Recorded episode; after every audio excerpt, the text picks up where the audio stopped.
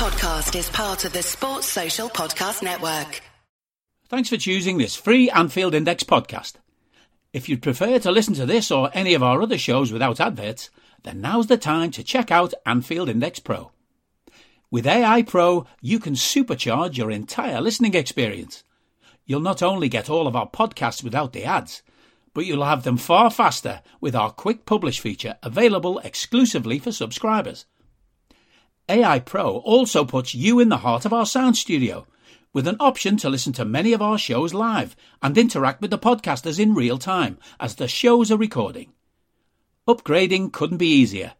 AI Pro is available on all popular podcast platforms, and we have our own apps for Apple and Android. Just head on over to AnfieldIndexPro.com and get started today. Hello, welcome. AEye scouted, Virgin Media broke. Good. Hello, I am not Dave. I am joined by Karl. We have to talk about the Real Madrid game. How are you, Karl? Got a mouthful of cheese on toast.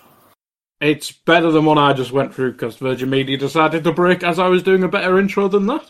But anyway, uh, I have no idea if I have my tabs open, but Karl, I almost called you Dave there. It's going well this morning.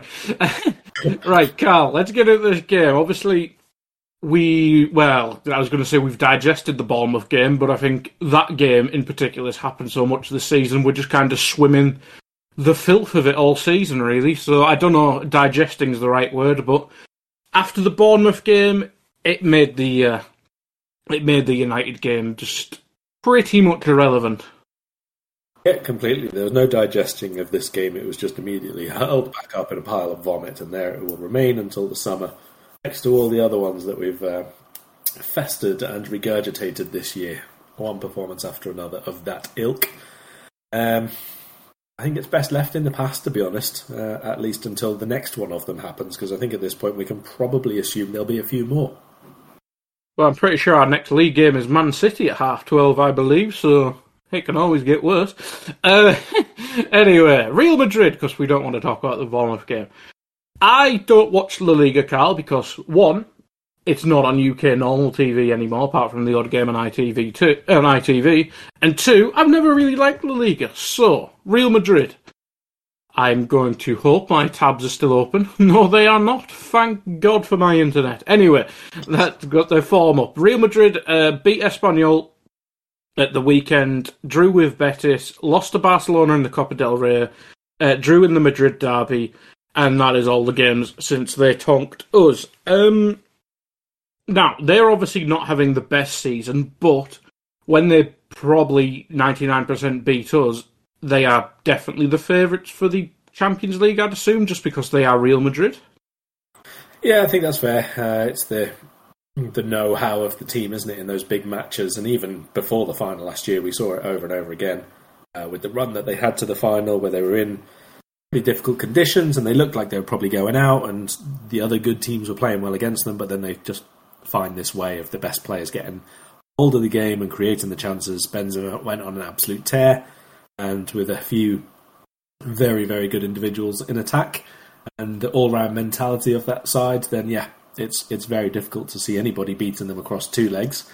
It can be done, no no question about it, but it's just that they have that innate knowledge within themselves that doesn't really matter who they play or how they play. Even some of the time, they can still find a way. And I mean, they they've not been as consistent this season. They've definitely not been as good um, in attack over the course of the whole season compared to last year. I don't think, but there's still more than enough there to, to win the Champions League. I mean, the league title has probably probably gone for them, barring a, a bit of a meltdown from Barcelona. But they've been so good defensively that that probably isn't going to happen. So Real now will just be worried about yet another European title, and like you say, definitely among the favourites to do it. Do you? You're obviously got Spanish connections. Do you think they're bored of winning the Champions League? Definitely not. Why would you ever get bored of winning the Champions League? I mean, it's No, but maybe they just fancy maybe just do a domestic treble or something spicy. I don't know. Can they do the treble? Do they count the Super Cup? They must do. Anyway, the, let's say the double. They must fancy doing that every now and again. But no, they just ramp out European Cups like they're not there. Just have a, have a year in the Europa League. Spice it up a bit, lads. I mean, I, I wouldn't be averse to it, but that's going to rely on other teams in Spain being good and consistent, and that isn't a thing. Yeah, Getafe, you've let the lads down. And I realised I should have said Getafe, not Getafe, because they're not from the northeast. Anyway, I am struggling today, people. It's a uh, bad day for you, is it? Because it is for so long. Like, do you really need him back that much? I, I just just keep me in rhythm. Anyway, we'll get on to we'll well, let's relive the first leg. Unfortunately, uh, we lost five two at Anfield. Um, I will go through Real Madrid's team because we're on there, starting with them. Uh, Courtois in goal, Carvajal, Militao, Rudiger, Alaba, who I presume is still injured, uh, Modric, Camavinga, Valverde, Rodrygo, Benzema, Vinicius Junior. Tchouameni's back, isn't he, Karl? So I presume it would mean Valverde moving back to the right and then Tchouameni in midfield. And Kroos would probably be back as well, I presume. Yeah, everybody's basically available for them apart from the two left-sided defenders. Um, so Billing, uh, Billing, oh my God, I've just been looking. Oh, at God. the game. Obviously, he's not playing. You've turned you've turned into me. He's definitely, definitely not playing for Real Madrid. Ferland Mendy and David Alaba are the players who are out for Real Madrid for definite. Benzema had a fitness test; he's fine. Um, like you mentioned, Tchouameni is back in training; he's absolutely fine. It's probably going to be Camavinga plays left back, and then all the rest would be as you expect, which means there's only really one big decision to make, which is going to be whether to play Valverde on the right side of the attack or to play Rodrygo there and Valverde goes into midfield. If that happens, I guess it's Tchouameni who doesn't start. But I mean, given the, the position that they're in uh, from the first leg score, it's it doesn't really matter, does it? Uh, they could go out on the offensive and try to really take the game to us again and wreck our defence because they know it's rubbish now. Uh, or they can sit in a little bit deeper, a bit more compact, play Valverde in the middle, and uh, look to counter attack and basically have a, a sort of a diamond and leave Benzema and Vinicius as the two who are always high upfield and uh, leave Rodrygo for a bit later on. yes, just to pile on the fun. Um, you mentioned Camavinga at, at, at a left back there. Obviously, not his natural position unless you're the French manager, um, the France manager, I should say. They obviously Nacho came on in the first leg, and basically that's when the game kind of changed because obviously Mo was roasting Alaba, and then Nacho came. I'm not saying it was directly Nacho, but that seemed to be when the game either just slowed down and let them take a breather or whatever. But would they not just roll with Nacho? Um, and obviously, I, I've just checked when they played Barcelona, who I'd guess Raphinha played right wing, and obviously it's a lefty coming in narrow, narrower. So is, is, could that be an option instead of Camavinga there? And then you've got a midfield in uh, option in midfield as well.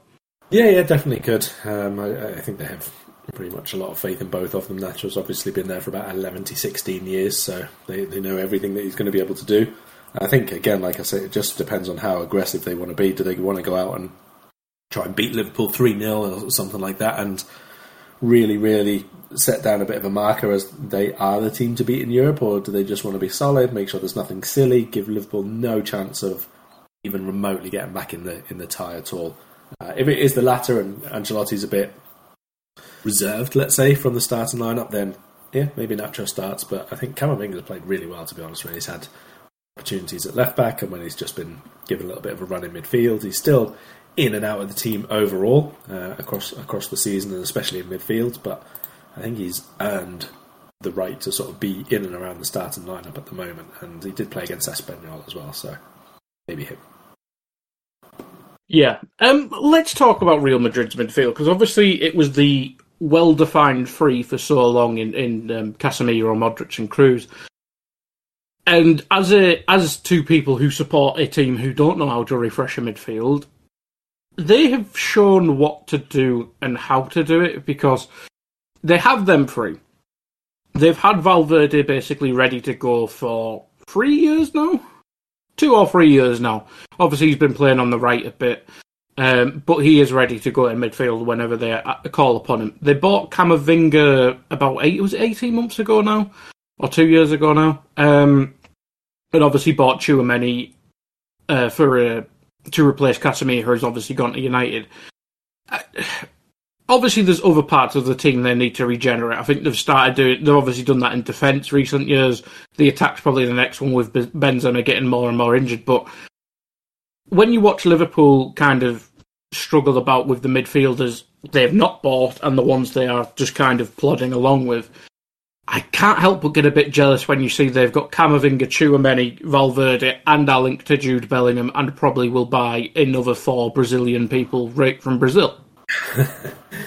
yeah, I mean, like Real Madrid are good at, at quite a few things. I think that's fair to say. One of them is buying players, and that is not always because they make great decisions, but because they at times go for great quantity. And I think it's important to point out how ridiculously unlikely it is that a group of three players like the midfielders you just mentioned play as well as they do, as consistently as they did, for as long together as they did. I mean, we need some sort of scale here. Like Luka Modric, Toni Kroos, and Casemiro were together for absolutely ages. To the point that the the regeneration that you're now talking about with Camavinga and that that's probably like their I think we can say probably like their fourth attempt at renewing the midfield, and it just didn't happen before because either the players that they brought in were not quite up to the same level, or they couldn't win a regular first team place and moved on afterwards, or they, they just weren't very good. To be perfectly honest, it didn't work out. I mean, you go all the way back to people like now. Luka Modric's been there since 2012. It's like it's over a decade by the end of this season. It's a long, long time to be part of a very, very well functioning midfield, but which just wasn't broken up at all. Even going back to people like Larramendi, who they brought in when there was this like attempt to go Spanish with the new generation of people coming in, he didn't work out. Lucas Silva was one of the Brazilians who didn't work out. Um, God, who else? Ceballos. Sorry, Ceballos. Yeah, Danny Suarez obviously still there. He was another one who they they've attempted to make the regeneration. Kovacic was another one. Um, there's been a lot of them. It's not something that they just have happened now to sort of turn around and say, okay, it's time for us to, to, to, redo the midfield. You know, they've had several goes at this. Even people like Odegaard was supposed to be like one of the successors, and it didn't mm-hmm. happen. Are you that person who has everything? The coolest merch and those must-have fan threads? Well, over at our Anfield Index shop, we've gone that extra mile when it comes to pimping up your Liverpool collection. From our popular range of bespoke design t shirts, sweaters, hoodies, and hats, to our signature edition mugs, prints, and coasters, all provided with fast worldwide shipping. We have something for every red. We also stock official LFC merchandise and are licensed with the Premier League and UEFA to sell official iron on shirt badges and sleeve patches. As a listener to this podcast, you can get 10% off everything with coupon code AIPRO10. Just head over to AnfieldIndex.shop or find us on Etsy by searching for Anfield Index. Now it's only obviously in the last couple of years that, like I said, Camavinga and Tchouameni have come in and basically proven that they can be part of the regeneration. But they're not all together because Valverde is going to be one of them, no question. He already is quite a lot of the time. Camavinga, like we said, is still in and out. It might be that they only see him as a rotational player who starts maybe half of the matches or something like that. Tchouameni, I think, is good enough too, but that comes with consistency and it comes with expectation that you have to be there every single game and you have to be in every single big Champions League match on top of your ma- uh, on top of your performance level. Carry that mentality that we spoke about at the beginning, where they, they really do believe that they're going to win, regardless of whatever happens during the match and that does take time to build into younger players. I don't doubt that they'll get plenty of them right. Whether it's like Endrick, who you mentioned coming in next time, is going to be one of the next crop who who will do particularly well in, in more in the attack than the midfield for him. But like I say, it, they they buy a lot of players. Even someone like uh, who went to Dortmund on loan for two years, um, Reinier, yeah. So he was, you know, meant to be one of the next midfielders who could who could take on that sort of attacking, make them a little bit more um, agile and a bit more athletic than some of the older players. Hasn't happened for him at all. Um, so they, they've not got it completely right, and there's been a lot of turnover, a lot of churn in that midfield while those three remained in place. Selling Casemiro outright obviously forced their hand a little bit in terms of somebody else has got to be there. Um, it, it's it's incredibly unlikely that you have players with the longevity and success at the highest level that those three had, and let's say Toni Kroos, for example, had gotten an injury, a really bad injury, three, four years ago, and couldn't come back quite the same player, would they have managed to stay at the top for as long as they did? Would they have managed to win as many Champions Leagues as they did? Because those have been really big players for them, consistently excellent performers in the biggest of matches, and they haven't been forced until the sale of Casemiro to actually replace one of them for you know any given run of matches, which were of trophy winning importance. Like Kovacic, when he was there, he filled in in all three of those roles for all three of those players, and he did really, really well. But as soon as they were all fit again or back from suspension, he was back out, and that's why he left eventually. Mm-hmm. And it's it's been the case with Ceballos, although I don't think he's anywhere near that level. It's been the case with Ilara when he was a younger lad there. It is now time for them to, to overhaul gradually, piece by piece. And if they got Tchouameni in Valverde, that's two of them depending on how long Benzema goes on, you can make the case that obviously now they could switch back to a 4 2 3 1 or a 4 4 2 on a more regular basis with Vinny and uh, Rodrygo as the centre forward. So maybe you only need the two guaranteed starters, Tchouameni and Camavinga, maybe do that as a double pivot in future. Um, it's it's been really really impressive this group together, but replacing them is not always very very easily, and I think that they've just about done it in time with Tchouameni and, and obviously Valverde's emergence, but it could have been very differently. It wasn't amazingly handled, is what I'm really saying. It's it's kind of lucky and kind of not lucky because they've been that good, but still, time wise, it, it, was almost at the last moment, really, when Tchouameni has come along and has shown that he can be one of the first ones. Yeah, and if they did get, say, they got Mbappe as well, they probably, but I'm sure they wouldn't have got Tchouameni as well. So maybe Maybe not, but then Camavinga could have played that role. Probably wouldn't have sold Casemiro either, so may have even been slightly stronger for now position as well. But yeah, I think selling Casemiro, who is still obviously really good as we see with United, even though he, like he gets sent off now because La Liga referees, I presume. Um, anywho, we won't go down that rabbit hole. Um, but yeah, I think they've just done it quite well, but no, I think you do shed a good light on it that they have tried this a few times, um, and it's not always worked out swimmingly. Um, we mentioned Benzema there, who's obviously still really effing good, um, as shown by the first leg. Obviously, he's picking up more injuries now, and I know I think he's in his mid thirties. Of Endrick's coming in 25, is he? I think it's 25, or is it 24? Whenever he's joining, he's probably the very long term successor. But in the short term, I know they have that Uruguayan lad coming through the academy who's um, making more and more appearances for them. Uh, is that someone? Is that is Benzema the successor who you can get with Endrick and the lad from within, or do you think they may need a a short term in between? I don't know. Choupo-Moting, obviously, he, he needs another he needs another big club on his CV. Yeah, yeah, definitely. Stoke, Bayern, PSG, Real Madrid. That, that's that's the collection, isn't it? That's all of them. Yes. Um, Endrick comes in 2024. Whether he'll be ready to play 2024 mm-hmm. or whether he takes a Reinier esque approach to a loan somewhere else first or whatever, we'll obviously have to wait and see. He's a child, so we'll see how he develops and consistency and deals with the expectation of the move and all of that sort of thing. Um, Benzema, I mean, Benzema's 35. I guess they get another year out of him as a, as a regular, even with the injuries. After that, you're still looking at a bridge year. And this is what I mean before. I, th- I wouldn't be surprised to see Real go with a, a more. Hello, I'm here to annoy you. I'm here to annoy you into listening to more of me and more of others on EPL Index we don't just have the Anfield Index stuff. We've got EPL Index as well, which covers the entirety of the Premier League. And we have three podcasts and a whole bunch of really good writing on EPLindex.com. The podcasts are my own two footed podcast, which is every day at 4 p.m., Monday through Friday, covering the whole league. We have a tad predictable, hosted by Tadiwa. You know Tadiwa, he does Anfield Index.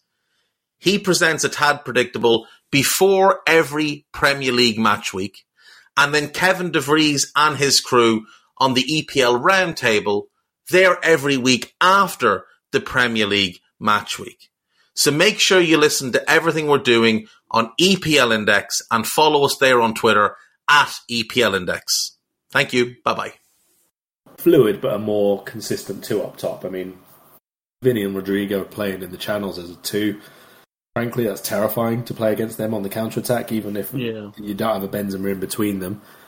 I presume we're not going to see the you know seventeenth coming of Eden Hazard as a as a false nine who's suddenly going to fill in for Benzema for a year or whatever. But other than that, maybe they'll they'll sign someone. I wouldn't be that surprised to see them because again, up front is where they've had not great success. You know, even in the wider areas, Takefusa Kubo was one of them. They, they really get the most out of Gareth Bale's seasons. There ended with a bit of a, a whimper considering what he'd done beforehand. Luka Jovic never worked out there. Yeah, there's been plenty of them. Mariano Diaz still Yeah. is he still there picking He up is. that paycheck, He's- my boy? Yeah, he is. He's still there. Clocked up a big FM legend. this season in the league. So he's, he's FM legend, always offered to you on deadline day. Fantastic. Um, Alvaro Rodriguez is the is the, the younger forward who Yes, sort of turned to on and off a little bit now. Obviously, he's only 18, so we'll see how he develops again. But I wouldn't be surprised if they did bring in, even if it's not an Mbappe or Haaland, who they are still linked to every single you know approaching transfer window. Five minutes. Um, I wouldn't be surprised to see them get a somebody, somebody who can fill in and somebody who could be that bridge, like you say. I, I'd be very, very surprised if Endrick just comes in and plays and is their number nine. Like that doesn't usually work out quite that way. Yeah, so if you are a upper good La Liga forward, there's a move there for you lads. Gerard Moreno, even though you're made out of biscuits as well, I'm looking at you. Um, anyway, is there? I think if we are going to talk about this game, and if we do have a chance of a miracle, it is the mid, uh, the defense we have to look at because Carvajal, he has big performances in as we know, as we've seen, because it seems to happen against us every bloody time. Militao has a mistake in him, but he has a very high level of performance in him as well. Rudiger, we've seen for years at Chelsea. He's a bit of a mess at times, but he has big performances as well. Nacho or Camavinga, dependable either way. But I'd say that's where their weaknesses are, and that's what we can target. Because we did score two goals against them, and that's when we couldn't score goals as well. So if we catch Carvajal on an off day and we try to isolate him with Darwin, if say if it is Camavinga, he's obviously not used to playing left back as much as he is in midfield. Although he is only still seven years old or whatever he is. Um, Moore, if Moore has a good day, he can rinse him. The centre backs, they can do rash things. Um, and if it's Gakpo, if it's Jota, if it's whoever, they can hopefully drag them about. But it, I feel like it's all the defense has always been somewhat of a weakness. I know Ramos has the ultimate clutch gene from previous years. I think Varane's probably the best that I've seen. As I said earlier, I don't watch loads of La Liga. Pepe was mental, but I think it's always been their weakness. But they just always seem to turn up in the big games, and that's why they win the Champions League every year. Yeah, I'd agree. I mean, consistency in defence has, has long been an issue for them, no question about it. Sometimes it's players get injuries, sometimes it's Sergio Ramos doesn't want to be a defender, sometimes it's the goalkeepers. They sort of went through a bit of a, a succession of them pre Courtois, where a lot of them were very, very error prone. Um, Keylor Navas had a good year or so, but before that, there was like a, a lot of chopping and changing with Real Madrid's goalkeeper for quite a long time, starting from uh, basically when Jose decided to drop Iker Casillas, and even before that, Casillas had been a bit error prone at times. So, um, I mean, yes, the defense is the area to get at them. In part because you have to to score a goal. You know, pretty obvious. We got to do that three times, so we're going to have to get the defense. But the bigger issue is that obviously when we attack and we, we, we are playing well and we attack with purpose and numbers and speed and all the rest of it, part of what we do is leave ourselves really open, and that's where the problem comes up. I mean, if Liverpool could just repeat the first 15, 20 minutes from the first leg in the second leg, and maybe try to catch Real Madrid sort of off guard or not quite at full capacity or whatever, then maybe I'd say go for it, and maybe you get one goal back or maybe even two, like we did in the first leg. But then you have to shut up shop. Then you have to make sure that you stay in the tie. You've got yourself back in it, then don't lose it, because that's where our problem has been this season. It's been concentration and positional work and all the things that we seem to be talking about every single week recently the tracking of the runners and the counters down the channels and blah blah blah blah blah. So it's not really much use for Liverpool going all out in terms of our attacking play when we don't have any way to close up behind us. I would rather Liverpool played within themselves for an hour and were very, very tight and maybe snuck a goal and it was 1 0 with half an hour to play or something like that, then we go all out and end up conceding another three. Yeah, that is the issue. That is the issue. I mean, if we move on to us, because we know what Real Madrid is, and we'll talk about um, individual battles and stuff that we have to overcome for even a chance to do a miracle. Let's let's talk about Liverpool. And you mentioned the defence there; it was shockingly awful against Bournemouth, even though we only conceded one goal. Um, Alisson is beautiful, so no words said about him. Trent, uh, he got subbed off. He wasn't good against Bournemouth, but our backup is James Milner, and if James Milner plays against Vinicius Junior, I may cry. Um, Centre backs, Ibou had one of his worst games in the Liverpool shirt for me against Bournemouth. Van Dijk just awful, I thought. Um, Robbo was a bit lost as well at times. Let's stick with the defence because the midfield is a whole of a barrel of fish. I think he should stick with that defence, but that is due to the lack of options behind more than anything else. Like my only thing I could say is bring Tsimikas in, but who who gives a toss at this stage? Yeah, I'd have to agree. Um, if Tsimikas was coming in, to be honest, I'd bring him in for Trent to sort of go a bit more aggressive with the speed of, of Vinny and to obviously try and guard against Vinny coming in field. But we've never seen Tsimikas at right back, so No, I wouldn't be doing it at the Bernabeu against Real Madrid for the first time. So yeah, I think back back four plus keeper has to stay the same, really. Yeah, it really does. Now, obviously, our away form has been tragic this season, but at the same time, Karl, we have got up for bigger, big games at times this season. It doesn't get much bigger than Real Madrid. Obviously, the first leg we got battered for a half or a half and a bit. Um, now, the defense is it's so strange because Van Dijk, we know, in the last three, no, four or five years, he's been the best centre back in the world for for my money. Anyway, uh, Ibou, I think most people, most Liverpool fans would agree he's definitely the best option now because Matip and well Gomez especially has fallen off a off a big ass cliff. Um, so if, if we just got to hope that they don't play shit, you got to put it bluntly, but if they play like they do against Bournemouth, this may be worse than the first leg. if we play like we did against Bournemouth, we should not be allowed in the Champions League next season, even if we finish fourth.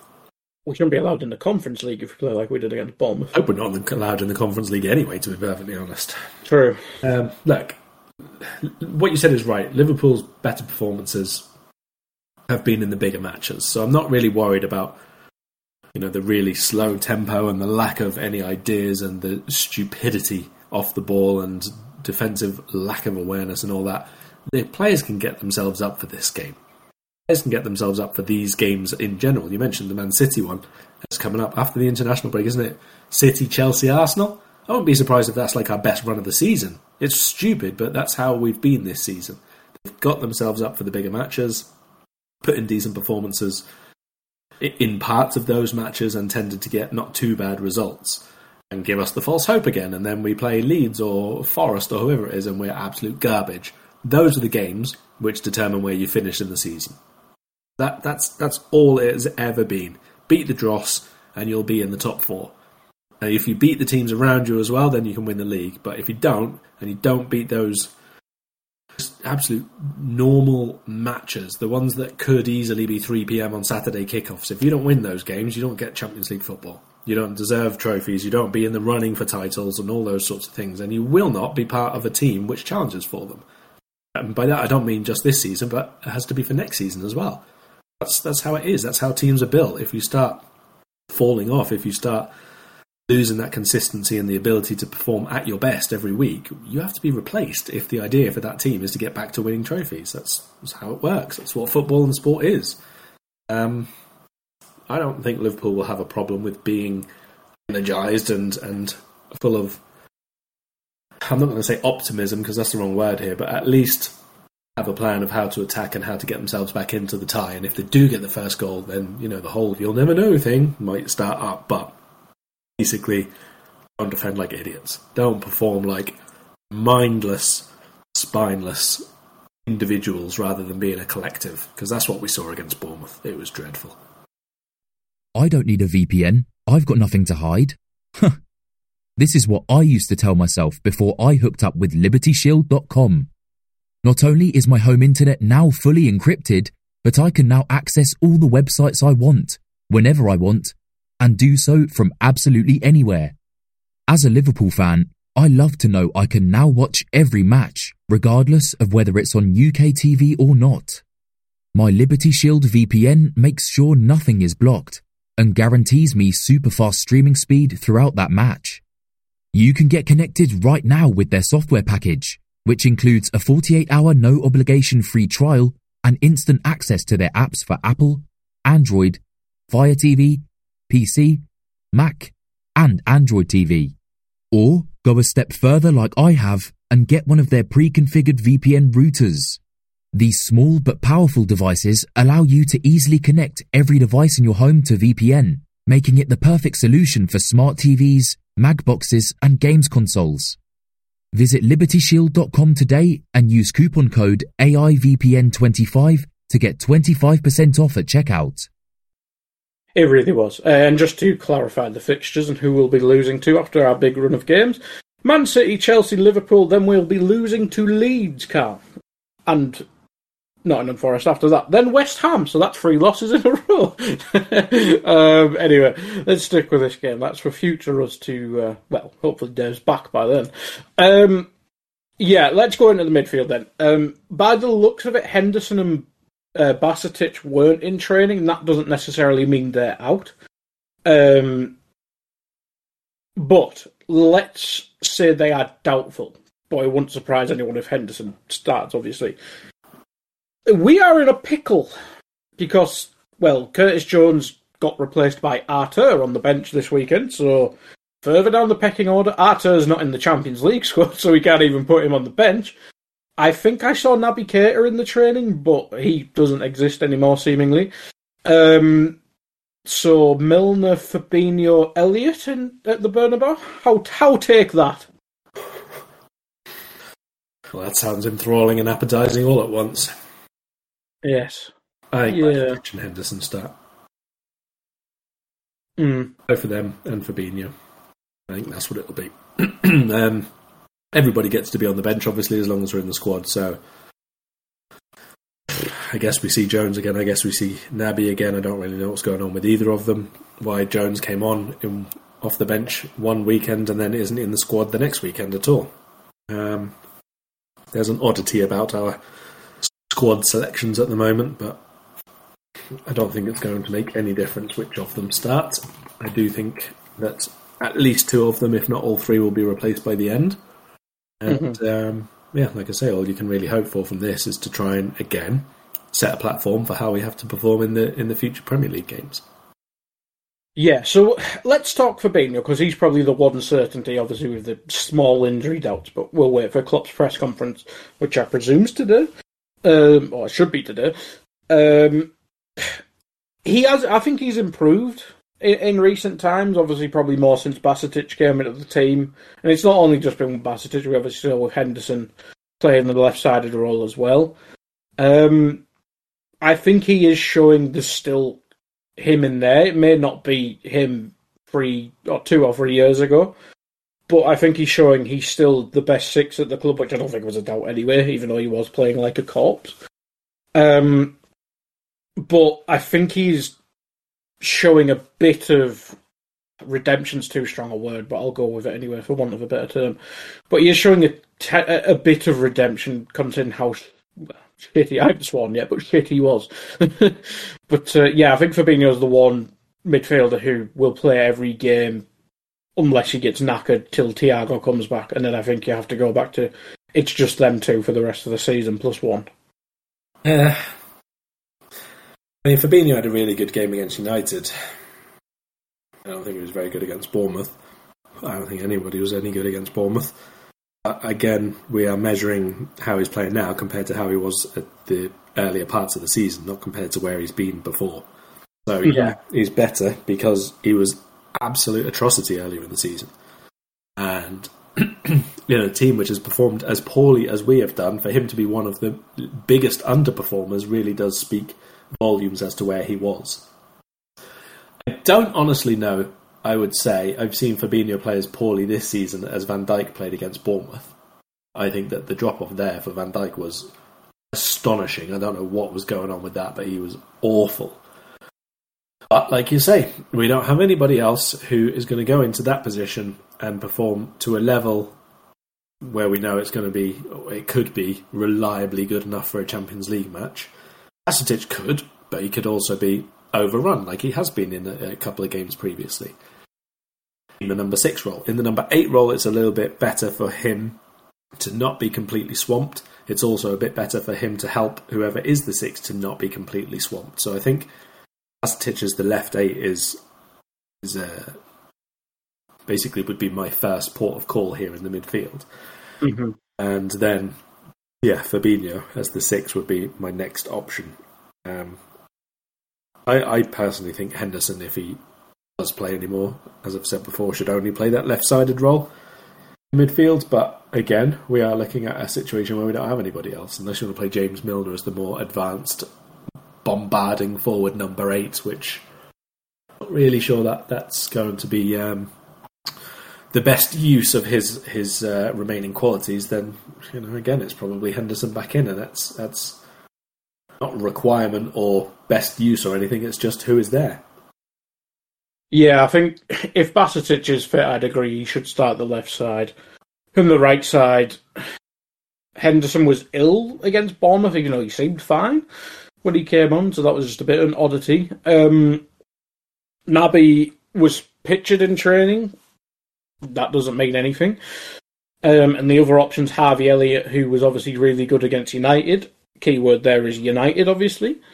Um, was pretty dire against Bournemouth, but as you say, everyone was. So I'm not going to blame a 19 year old winger playing in midfield or 20 year old winger playing in midfield. Um, I do agree for the big occasion, you either have to play Henderson or you randomly bring Naby Keita in because I don't want to see again.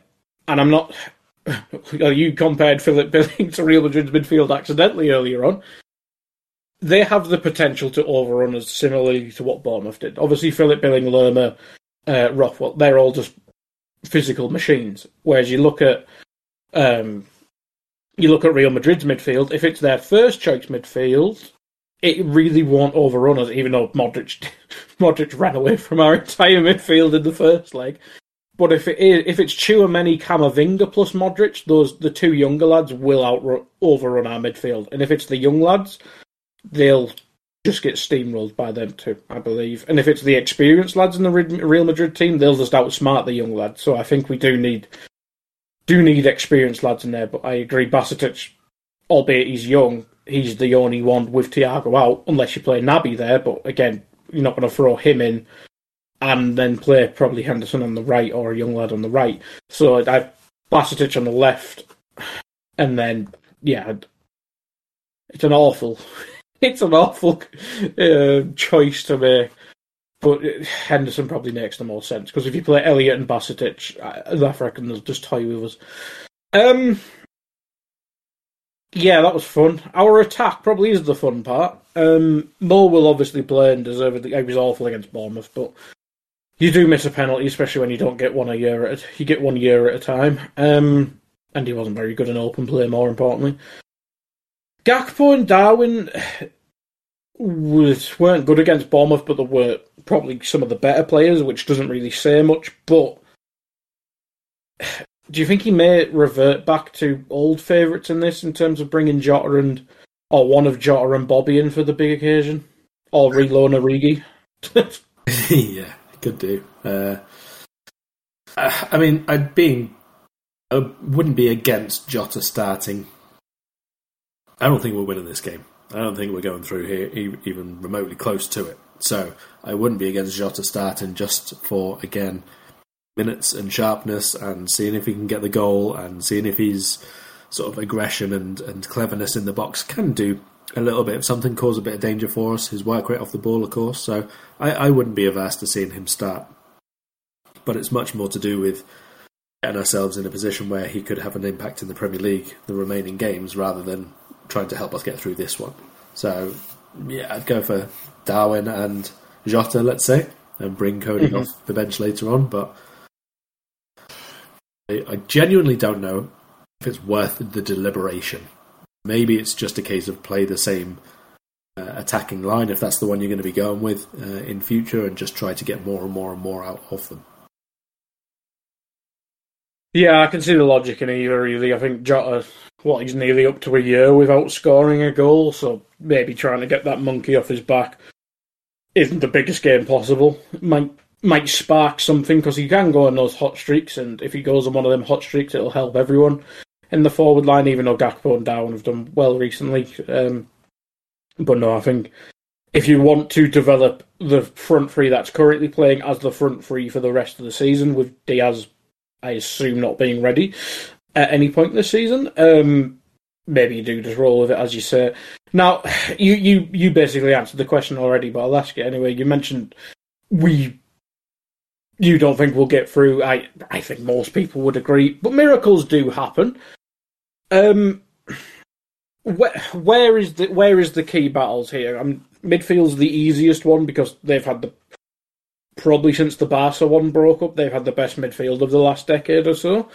Um, where midfield has obviously been a key part of our team, even when we were good, but it's never really been our strength. Um, so is is that the easy answer where the key battle is, or I mean, if yeah. we're talking about key battles for Liverpool producing a comeback and going through, the key battles are Van Dijk against Benzema and Trent against Vinicius. Easy as that. Because if mm-hmm. we score once, that's it. GG, game over.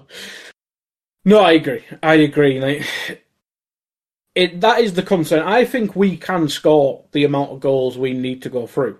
It's just keeping them out. We like even even when we're playing well, everything's clicking in attack. The midfield's doing its job. We still give up chances. Even in that United game, that we were giving up chances, and we were dominant as anything in that half. We had the Rashford. I think most of these chances are in the first half. To be fair, we had Bruno headers. Rashford a few in tight offside calls, but they we were still giving up chances when we were having a historically good game.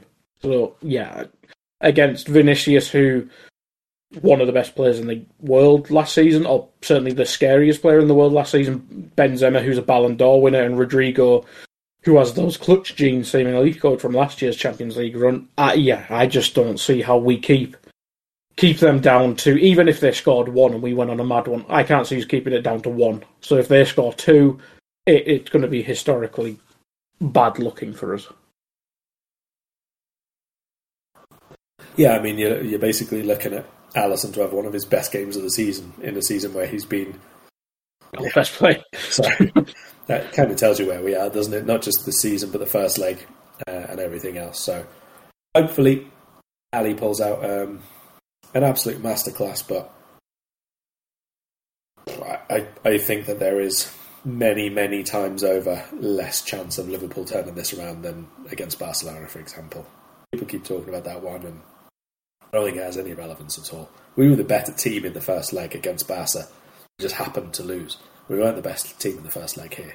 We were terribly bad defensively. We were naive, which is not something you should associate with a team that's been together as long as this one has decision making off the bench wasn't very good, and uh, form over the whole season has been terrible. So I, I don't really think that there's any reason to, to have, like I said, not not belief, not um, expectation or anything, but even optimism. I don't think you can be optimistic. I think you just have to go out and do a professional job for a period of the game and then see where you are for the next bit. Yeah, that's the thing. So let, us get into somewhat prediction. I know you're banned from predictions, but we're in a dire situation anyway, so we'll let you off. um, I don't think we. I don't think we'll win the tie at all. I don't think we'll come close to that. I think we may give them a scare. So I'm going to say we'll draw two all, but we'll score the first goal. Everyone will get excited. Then they'll do Real Madrid things, and then the game will probably be boring for 30 minutes or so. Okay, so I, I will. I've been handed a ban until the end of the season, so I'm not really happy about this. No, I, I don't think I'm going to stick to that. But for now, we'll, we'll take it as a one match ban, and then we'll we'll renegotiate with. Different competition, you can't use it in this one. yeah, exactly. Um, I think Liverpool score first.